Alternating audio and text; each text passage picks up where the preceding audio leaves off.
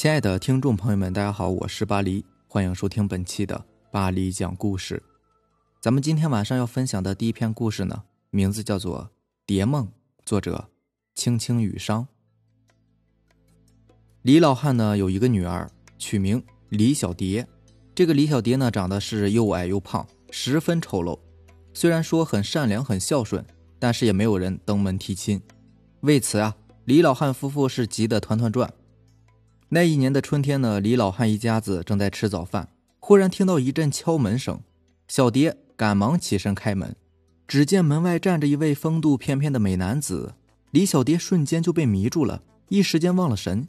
约摸片刻，那个美男子问：“这里是李小蝶家吗？”小蝶回过神来，满脸的涨红，支支吾吾的说：“啊，是是。你好，我叫赖青，可以进你们家坐坐吗？”“呃，当然当然，请进，快请进。”小蝶闪开身子，这个赖青呢就进了李家大门，来到正屋。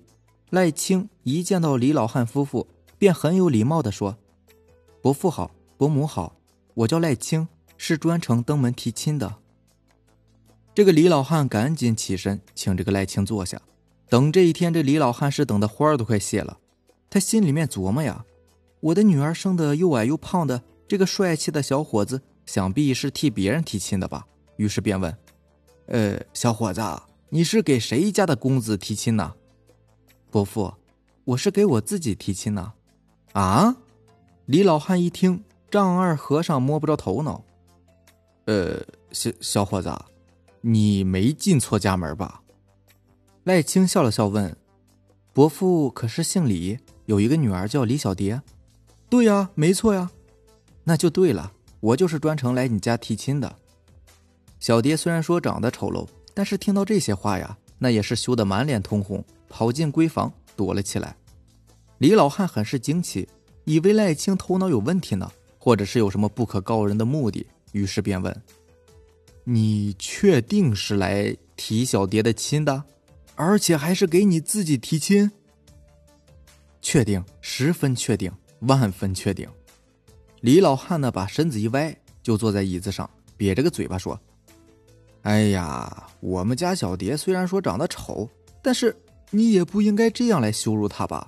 我们家虽然穷，但我们也不是好欺负的。”赖青听了这话，扑通一下跪倒在李老汉面前：“伯父，赖青所言绝无半点虚假，若有虚假，定遭天谴。”李老汉见跪在眼前这个小伙子呢，并不像是开玩笑，赶紧把他拉起来：“哎呀，不是伯父不相信你呀，只是我们家女儿太丑了，而你长得这么帅气机灵，看你这衣着打扮，应该也是大户人家的吧？”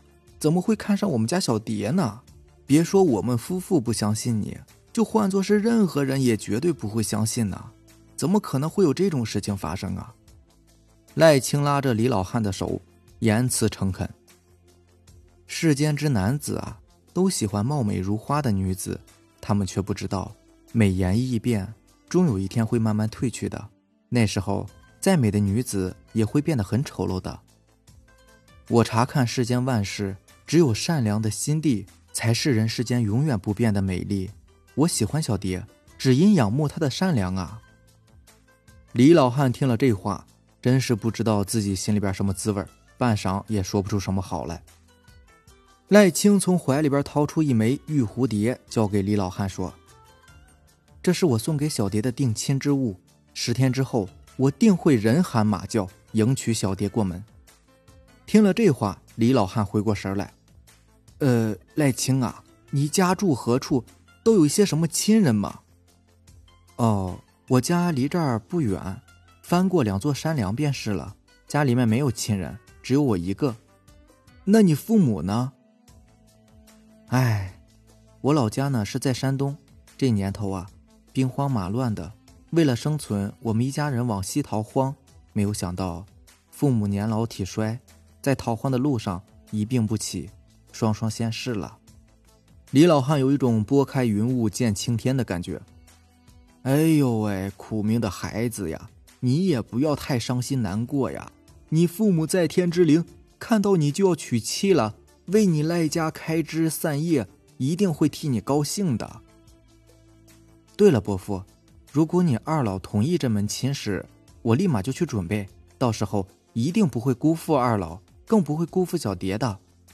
李老汉夫妇内心虽然是万分高兴，但也是装模作样的说：“哎呀，这个儿女婚事啊，虽然说由父母做主，但是也得征求女儿的意见嘛。毕竟将来过日子还得是你们两口子来过嘛。那我去问问小蝶啊，看他意下如何。当然，当然，伯父所言极是。”赖清静候佳音。李老汉跑到女儿的房间。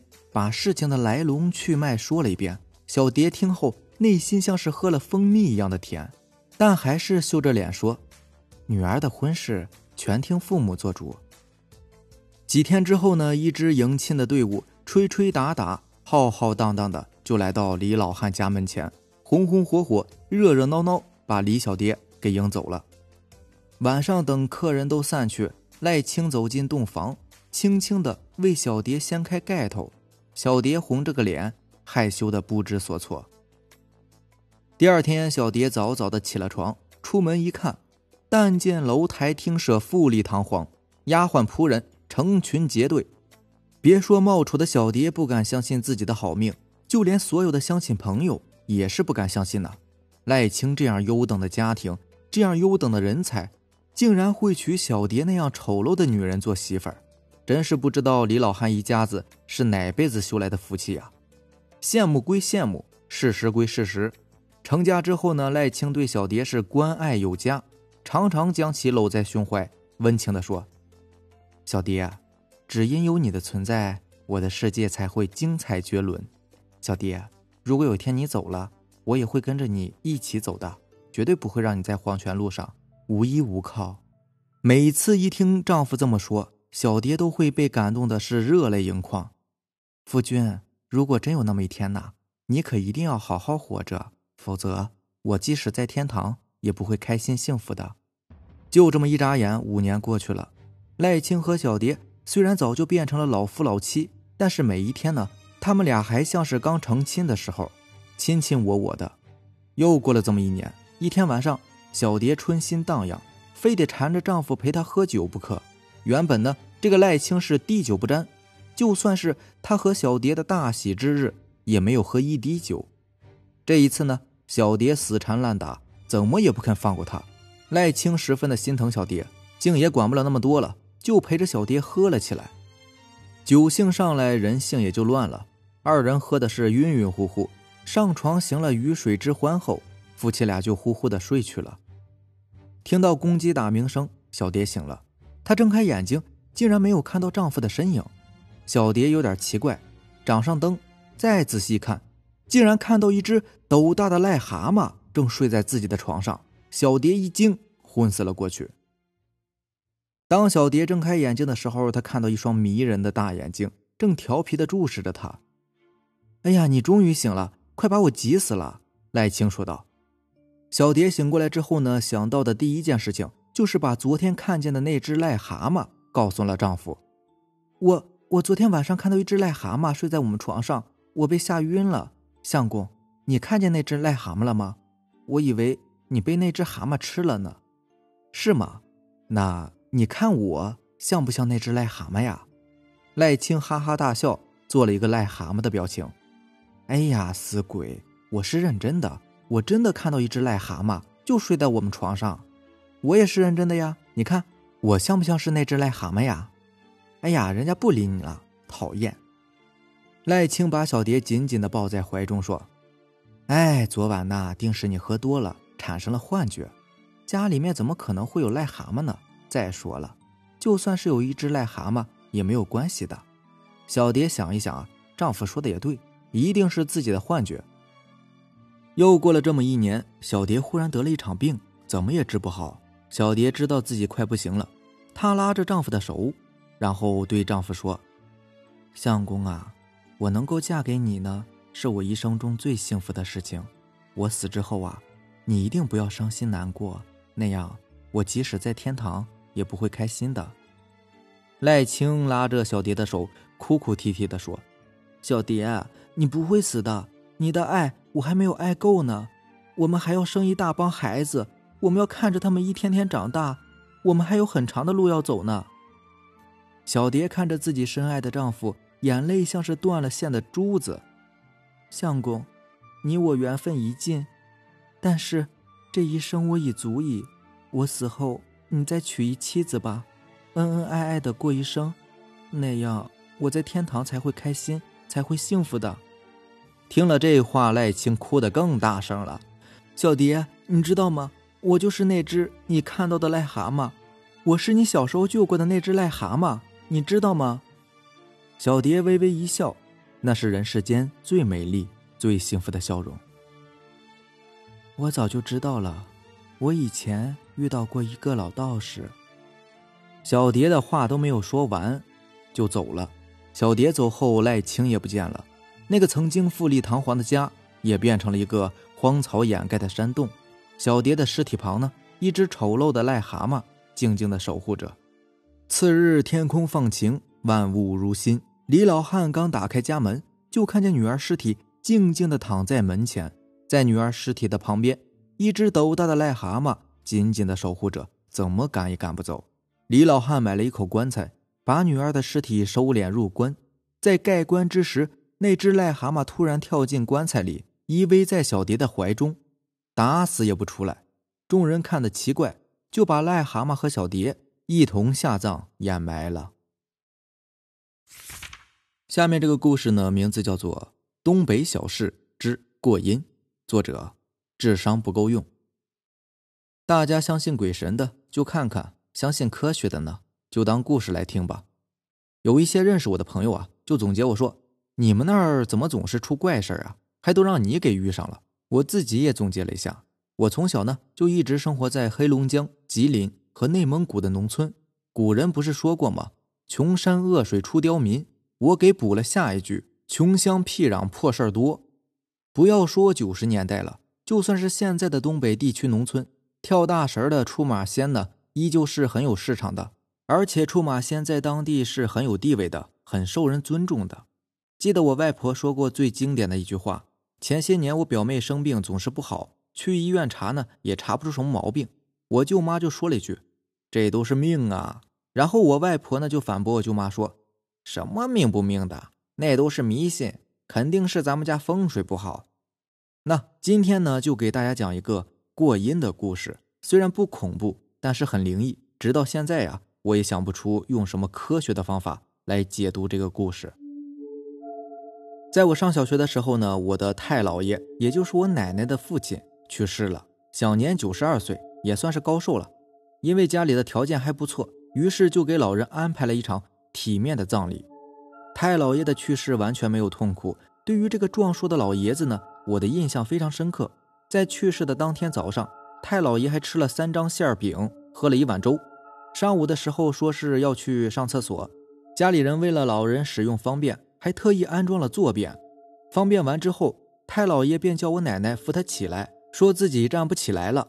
等奶奶走到卫生间呢，就发现老人已经去世了。太老爷去世之后，一切都是按照我们当地的规矩，停尸三天，然后出殡下葬，给所有参加葬礼的亲戚朋友安排一顿杂货饭。因为太老爷是高寿嘛，而且还是无疾而终，所以大家都说老人是有福气，当做喜丧来办。我的一个表叔呢，没能赶回来参加葬礼。等他回来的时候啊，已经是烧三七了。烧三七什么意思呢？大家应该都听过头七吧？没错，就是第一个七天嘛。三七当然也就是第二十一天。这个表叔买了很多的纸人、纸马和纸糊的房子啊、车之类的东西。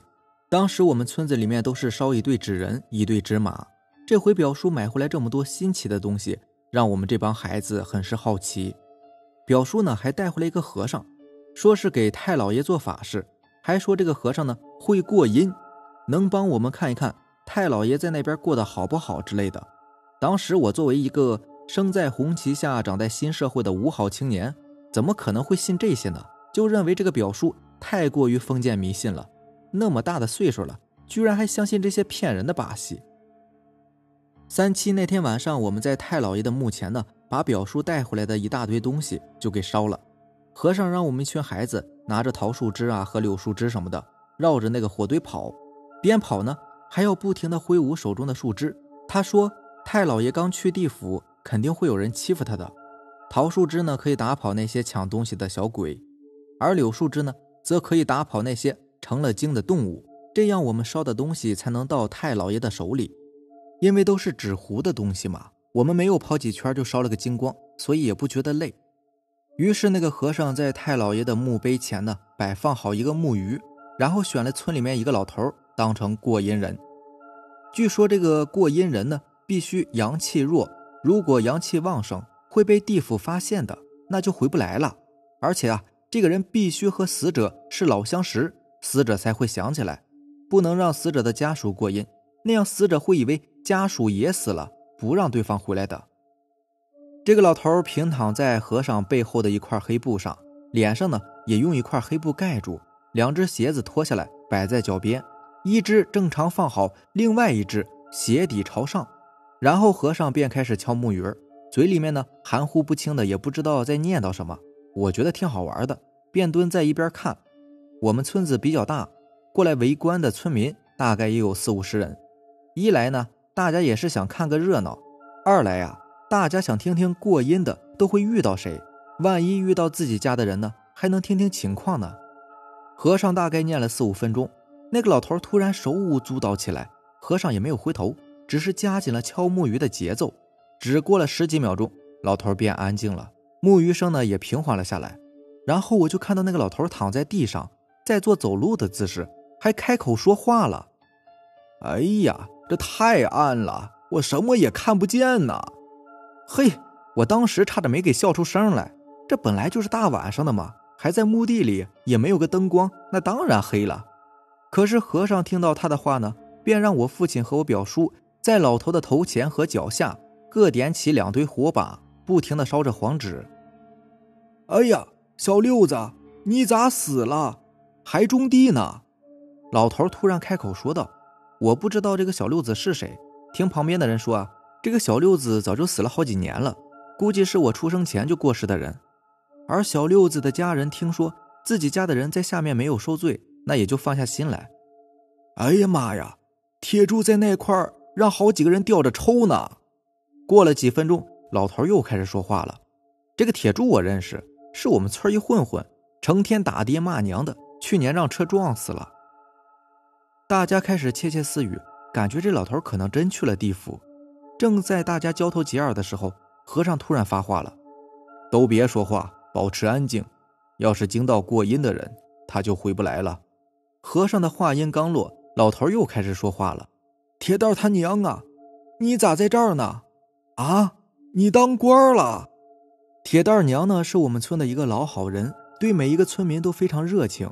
可就是这么一个老好人，去年年初的时候得了癌症。铁蛋父亲呢，也倒是孝顺，花光了家里的积蓄给老太太治病，可还是没能治好。在太老爷去世两个月之前呢，老太太便撒手人寰了。”这个老太太我是非常熟悉的，因为她每次看到我们这些孩子啊，都会给我们一些糖吃。铁蛋娘啊，你领我去看看赵三叔呗。老头说的这个赵三叔呢，就是我太姥爷。虽然躺在地上的这个老头也已经有七十多岁了，不过在我太姥爷面前也得恭敬的叫一声三叔。三叔啊，你孙子从外地回来晚了，给你烧了点东西，你收着没啊？你大外孙子头七也给你烧了不少好东西呢，你都收着没有啊？那个老头躺在地上自言自语的说着话，啊，收着了呀，那那就行，我就是替他们问问，孩子嘛有孝心，怕你在底下过得不好，呃，那行，那没啥事我就走了，你们有啥想跟孩子说的没有啊？啊啊，行，那我知道了。看来铁蛋娘和太老爷呢，还真的嘱咐让老头给我们带话了。于是所有人都紧张地看着老头和和尚，想听一听带的是什么话，连呼吸都不敢大声。时间就这么缓缓地流逝着，老头的动作跟木鱼的节奏就这么走走停停，一会儿快一会儿慢。大约过了两三分钟，和尚见老头不再说话，便加紧了敲木鱼的节奏，一连串猛烈的敲击，老头的动作也越来越快。突然，和尚停止了敲击木鱼，走到老头的旁边，把他那只鞋底朝天的鞋子翻了过来，然后老头一下子就坐了起来。我正蹲在地上看得入神呢，他这一动作啊，把我吓一跳，引得周围人一阵哄笑。老叔啊，我姥爷让你给俺们带啥话了呀？我父亲走过去问这个老头：“呃，你姥爷，我没看见呢。”老头被问的丈二和尚摸不着头脑。老叔，你刚才不是说看见赵三叔了吗？那不就是俺们老爷吗？表叔也是急切的问。我啥前看见三叔了？我就搁这躺一会儿，还睡了一觉。这老头被问的稀里糊涂的。父亲和表叔还想要问话，和尚插口道：“你们别问了，过阴的人呢，醒过来就什么都不记得了，底下的事儿啊，他们也记不住的。”虽然父亲和表叔最后也没能知道太老爷有什么交代，不过知道老人过得好，那也就放心了。人群里面，铁蛋儿是最高兴的，自己的老娘在底下居然还当官了。因为这事儿啊，村里人后来每次见到铁蛋儿都会跟他开玩笑的说：“哟，这不铁蛋儿大少爷吗？”在家里面住了几天，表叔就带着那个和尚离开了。因为太老爷去世了，所以我们也就跟那个表叔那边的联系慢慢的变少了。最后只是听说他去了山西那边做生意，再后来呀就完全断了联系。而那个和尚究竟是何方神圣，我们也不得而知。虽然村里的老人说以前也有过过阴的法事，不过在我年纪太小，我只经历过这么一次。后来大一些再想看过阴，却一直没有机会了。一是会过阴的人实在是太少了，二是请过阴法师的钱不是我们这些农民能出得起的。至于那个过阴的老头呢，本来身体就不好，又嗜酒成性。第二年的夏天，他在胃溃疡发病期间酗酒，引发胃出血，结果死在了送往医院的路上。好了，以上就是咱们今天晚上要分享的故事了。如果喜欢咱们的节目呢，就点个订阅吧。另外，如果你也有比较精彩的故事想分享给大家呢，可以给我私信留言，或者是加我的微信 QQ 四五七五幺七五二九。四五七五幺七五二九，行，那咱们明天见吧，拜拜，晚安。